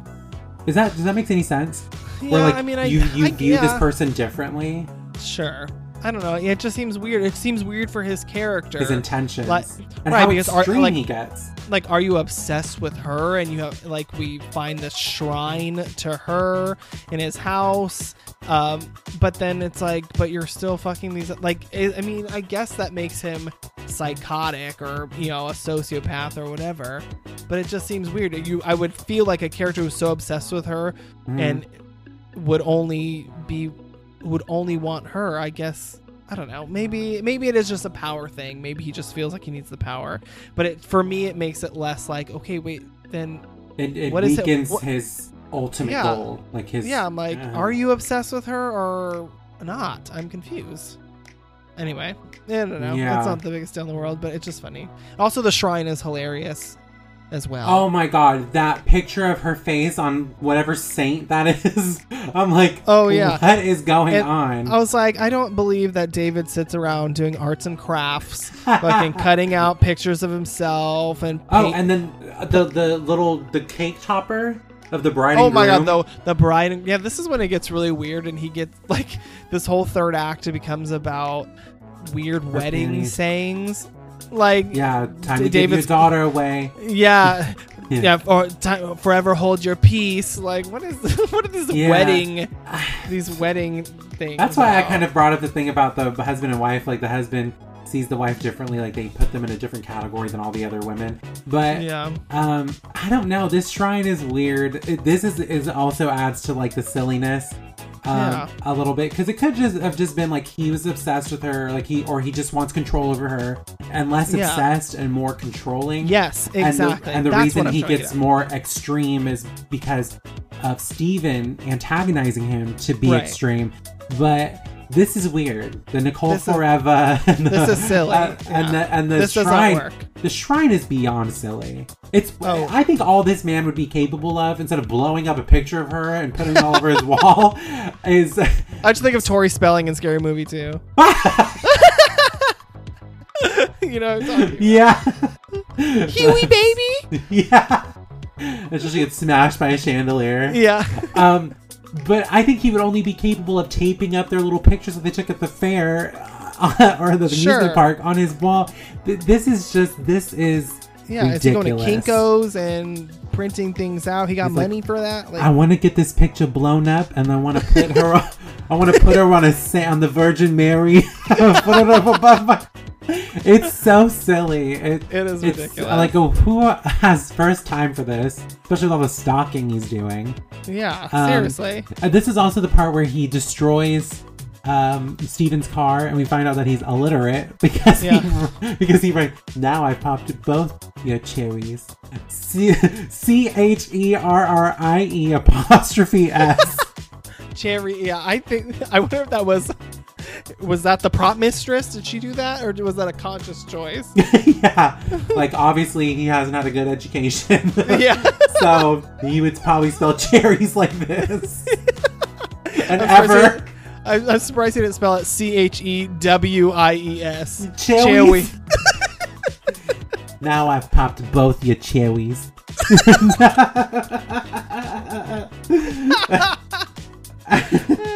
That hood, with his hood tattoo. Nicole Four, number four, Eva. Okay. Well, let's finish off this movie. We got one last part of the synopsis. Wait, there was one more part. The interaction between David and Margot. He chases her down the road, runs her off the road, confronts her, hits her in her head, pulls her out of the car, shoves her against the car, tells her she better tell Nicole, she better fix things with Nicole so he can get back with her, and then kisses her and leaves. And says, "You liked it." See, that's what I'm like saying. It's confusing. Like, what is with, why Margot? Like, why is he kissing Margot if he's in love with Nicole? It doesn't make sense. This does muddy his ultimate intention, like the reason his character was written into this film. It does mess it up a little bit. And this is why, honestly, my attention always goes to Margot, because I'm like, what does she have that Nicole doesn't have? And, you know, what? And she's getting fucking beat up and fucking raped. And it's like, Jesus, poor Margot. Poor Margot.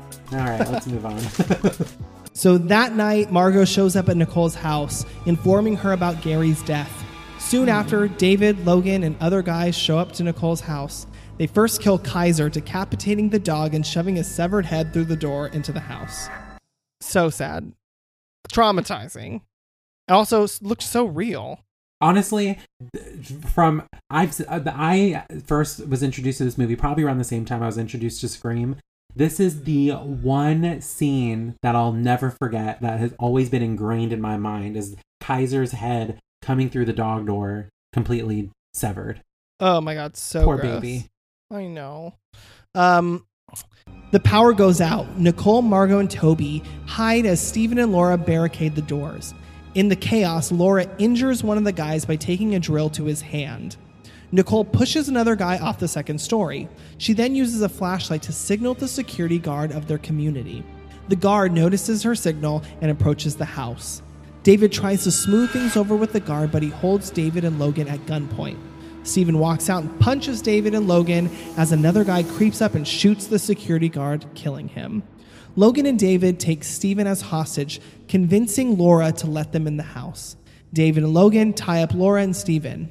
Upstairs, Toby sneaks out to get his mother's car phone to dial 911. As he does, he's approached by the guy who killed the security guard, but Toby starts the car and runs him over, killing him. Logan finds Nicole and attacks her. Margot tries to stop him, but Logan knocks her out. As Logan approaches Nicole again, David shoots him in the head. Nicole then stops David from shooting Stephen in the head, but David pleads with her. This must be done in order for them to run off together. As David talks to Nicole, Stephen is untied by Laura, who has untied herself. David and Stephen fight, ending with Stephen throwing David through the bedroom window to his death. The end. Oh. And when we say the end, we mean the end, because this movie just ends after that. Yeah, it's done. The credits start rolling. I was like, wait, what? I was like, no resolution, no anything. Just David is thrown through the window and killed, and the movie just ends. So honestly, like, okay. I don't think that this chaos and climax would have happened. Okay, let's just say this is real life. This would not have happened if Steven would have stayed out of their fucking house. Because these guys don't have any intention but to get even with him. They don't care that David is obsessed with this girl or anything. It's just because they've all destroyed their shit. They have that moment where they're looking down at their drum set all sad and their broken pool sticks. It's so ridiculous. But that's their goal in this, is just to destroy their house and maybe fuck them up a little bit. But this would have never happened if Steven would have stayed out of their fucking house. Yeah, he fucked it all up. This is his fucking fault. He's as dumb as his daughter. Yeah. And there are like some really weird things that happen in this last home invasion moment. Like that, is it Logan holding an entire tree stump, banging on the door? I was like, is this a cartoon prop? Like, it looks like that. Yeah. It's like chiseled, like how they show beavers jumping on wood in cartoons. Yes. I was like, what the fuck is this? The prop mistress needed to go. Yes. She needed some more work. She needed more time. She did. The prop mistress, whoever she is. But then Toby coming out of nowhere as a little sociopath, no emotion during this home invasion, sneaks out and fully runs over one of these men, killing him, and doesn't bat an eyelash. No, he kind of looks at him to make sure he's dead, and then he calls 911. He's all boop, boop. Yep, did that. And slowly, too. He's like... And then he's like, oh my God. All right, perfect. I was like, Toby is fucked. And he gets shot at and still has no emotion. Oh, does not care. He's out just doing his business. He's a bad actor. This little Toby. He gets shot at, he has no emotion. He runs the guy over. He's like, I'm calling 911. He's like, he's either a badass or he's just seriously a bad actor. I know. Thank God. I mean... this is right before Haley Joel Osment's time, so they missed the mark by a few years with him. Right. Yeah, and Toby's a little bit of a hero in this movie, so we'll give him that credit. Also, Steve makes a really shitty decision again when he decides, okay, the security guard's here. I'm going to go out there and show him who's boss. So he goes up there and starts fucking knocking Logan in the face, hits David, and in the process is unable to see one of the other guys coming up behind the security guard and shooting him dead. Like, if you would have kept your toxic masculinity low... in check. You would have been able to save that security guard's life, but now... How do you expect your daughter to make good choices when you make shitty choices every day? Get a restraining order. Don't go to their house and fuck it all up. Yeah, and then he gets the security guard shot, which it's like, okay, you're a security guard in a thriller movie. You're dead. That was like, I was like, oh no, this poor man just trying to do his goddamn job and ends up fucking dead. And then like, yeah, then it gets like, other people start dying randomly. Like Logan gets shot in the head. Oh, this is when you know David's like absolutely nuts. Is when he kills his own friend because he sees him touching Nicole. Oh, well, I guess you do kind of get a hint, an inkling, an inkling, a feeling, couple red flags. But this is when you're like, whoa, he'll stop at nothing. His own friend. Yeah. Absolutely. Everyone's an enemy when it comes to Nicole, apparently. So, speaking of friends, I will say that this is the moment where Margot redeems herself as a good friend. Margot's always a good friend. She, you know what? She comes to bat for Nicole when Logan is attacking her. She comes through and she's got her friends back and she attacks. And then Nicole subsequently sits on the bed and watches Margot get her ass beat. I was like, right. I'm like, these people, and this happens later on too, when Steven is having a knockout fight with David, and there's Laura, Nicole, Margot, all standing there. Like, do these people not understand the concept of strength and numbers? Like, my God, before these three bitches and Steven could have whooped his ass. You know, this is complicated. No, none of them are armed. Not a single one of them. First of all, Margot, there's a room full of items to choose from. Yes. And not one of them ever really picks up anything. No. And except for Nicole finally stabbing him, but it's like, shit. Margot does do like a heroic move by like trying to pull Logan off of Nicole. And also in that moment when she's like, no, you know, you kind of get a sense that she's kind of taking ownership that she kind of put Nicole in this situation with these hoodlums. But she comes at him with absolutely nothing. She just jumps on his back like, girl, look how small you are. You're not going to do anything to this beastly man. Bedraggled man. Seriously, I know. These people were not smart when it came to this home invasion. There were so many things they could have done to make this way less traumatic than it was. But even the way Steven comes at David after he's been untied. He doesn't even get to do anything before David... I said, wait, and it's like, don't go yet. He's just so stupid. I think Steven is honestly the most annoying character in this movie. Even though he is kind of hot in a bad way. Yeah, he's like a hot. Yeah, he like, and he's super tan. I was like, whoa, he's so tan. I know, like you're in Seattle. Calm down. But I mean, I feel like this whole ending sort of happens. This is another moment where also Margot, I'm like, fuck. She gets her ass beat by Logan. I'm like, oh yeah. She can't catch a break. Literally, everyone's attacking Margot. I feel bad for Margot. She got a pretty shitty end in this deal, I will say. I always think it'd be interesting to do a sequel where David didn't die. And instead, because you don't really get to see, you kind of see him like fall and he's like, and you assume that's his final breath, but they could always come back. Are you kidding me? Did you not see how Steven fucking pulled out his Hulk strength and threw him so far, which was also hilarious, how he threw him out the window and how far he flew. David's relentless. He could have just broken his back. Oh my God. Do you think it would be silly if like they ever made a sequel where he gets out of prison after all this time and he hunts down Nicole? I'm not answering that question. Okay, well, I will tell you about the future of this film. So, honestly, this movie has been re-reviewed, and it's gotten better reviews the second time around than it did. Its Rotten Tomatoes currently stands at 46%, which I think is a little low for this movie. But, again, this ending sort of completely unravels everything they built up to this point. Kind of gets silly after Margot's ordeal at the party. Agreed. So Universal is working on a reimagining of this film, told from a female perspective, as if this one isn't from a female perspective already. But I guess all the male gaze will be taken out of the cameraman, so... Well, that's good. Whatever. So it's being written by Jonathan Herman, who's most popular for writing Straight Outta Compton. So good writer. All right. Maybe we get some diversity. Yeah, and there will be more diversity because the main character will be played, if everything goes according to plan, will be played by Amandla Stenberg. Yeah, she's great. I love her. Yeah, she's super cute and super young.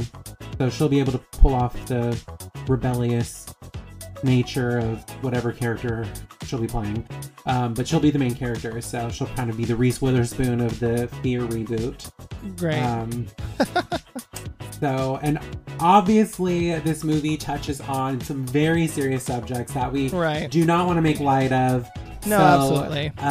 We wanted to bring some attention to some organizations that we thought for domestic violence. Women Against Domestic Violence, yeah. Yeah, so I just want to put it out there, the National Domestic Violence Hotline, if you are experiencing anything related to abuse or you know somebody who's being abused, there's always somebody that you can call. You can find this website. It's literally called thehotline.org, and there's all the resources there possible. There's also a phone number. It's 1-800-799-SAFE. You can go on there, you can chat live with counselors, anybody, and get you out of any situation that you need, if that's what you need, or you know somebody who's going through something. So that's the National Domestic Violence Hotline. It's available for you. Yeah. And the one I chose is more home-based, so they're based out of the San Francisco Bay Area, and they are called Woman, Inc., and Woman in this case is an acronym for Women Organized to Make Abuse Non-Existent. Their number is 415-864-4722, and it's womaninc.org, woman being singular. They obviously provide many domestic violence resources, crisis counseling, referrals, safety planning. But what would be more interesting, you know, if you're not in this predicament, is that they do accept volunteers, and they're looking for multi-ethnic, multi-background people, people of all ages to go and help do some crisis counseling and safety planning. And also, you know, if you can't even do that, then the least you can do is donate. Yes, donate, please. Let's help some people out. That'd be really great. So, final thoughts on this film. What would you rate it out of 5? 4. 4? Because I love this movie. All right. I love this movie. I would definitely give it a 4. I would give it a 3. I do find it... I find it really entertaining. I've been a little disturbing, you know, as far as how they kind of approach some things. And I think the third act sort of loses a lot of the good things that are built up. But honestly, I think it has a really good performance by Mark Wahlberg. Reese is cute as a button. I'm glad she's always solid. Yeah. You know, and she's blossomed, of course, into a great actress, but even when she was younger. The cast is really strong. Yeah. This is a very solid cast. Good storyline. It's actually based off of a Bollywood movie that came out a year prior to this filming called Fear. And I think that, I don't know, yeah, like you said, the third act is a little silly, but honestly, some of those things like the tattoo and things like that, those are iconic moments in this movie. Are. But it, you know, it does, for a first time viewer, obviously it does... It just rings a little silly. It rings a little silly. But growing up, having watched this movie like year after year and seeing it from a young age, I just think it's very effective. And I agree. I do like it. Great. Well, I think we need to wrap this up. We've been talking at you for a long time about this Fear. This is going to be probably our longest episode to date. So... So before we go, we just want to remind you guys to check us out on social media. You can find us on Instagram at Fear the Talking Queers. Email us, fearthetalkingqueers@gmail.com. You can visit our website, www.fearthetalkingqueers.com. And look out for new episodes every Wednesday. And we got a bomb-ass February coming for you. Yes. You'll be obsessed. Oh. Sweet screams, bitch. Bye.